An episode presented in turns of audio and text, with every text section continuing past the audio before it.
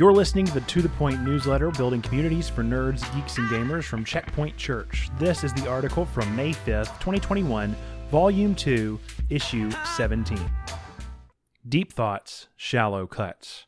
If you happen to read our newsletter from March 31st, then you were able to hear me complain a bit about the unexpected moments in life that sometimes cause you to wind up in an emergency room. Well, this past Monday was the hopefully final bout with the latest set of moments.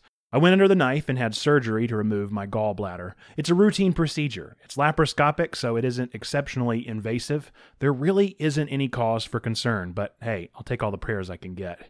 Nevertheless, as I say this, it is before my surgery. When you actually hear this, it's after. I am physically different when you're hearing this than when I actually said these words that you're hearing. If the surgery goes well, then the only difference will be that I've traded my gallbladder for some scar tissue on my stomach. Either way, I am irrevocably different. And if I can be vulnerable, I'm pretty scared. This is my first time having true surgery. I've had my wrist broken under anesthesia and my wisdom teeth removed, but this feels riskier somehow.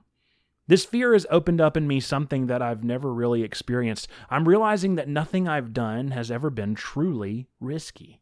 I've taken some medium leaps, sure. Anytime we enter a car or an airplane, we own some risk, but even with a routine and fairly safe surgery, I'm coming out a literally different person. It's a bizarre feeling.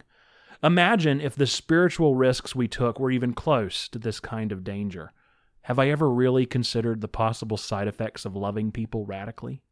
Maybe it's the fear and the anxiety talking, but I hope I take the body of Christ half as seriously as I take my own flesh and blood. Thanks again for listening to the To The Point newsletter. This has been Nerd Pastor Nate. We thank you for your time listening to this podcast.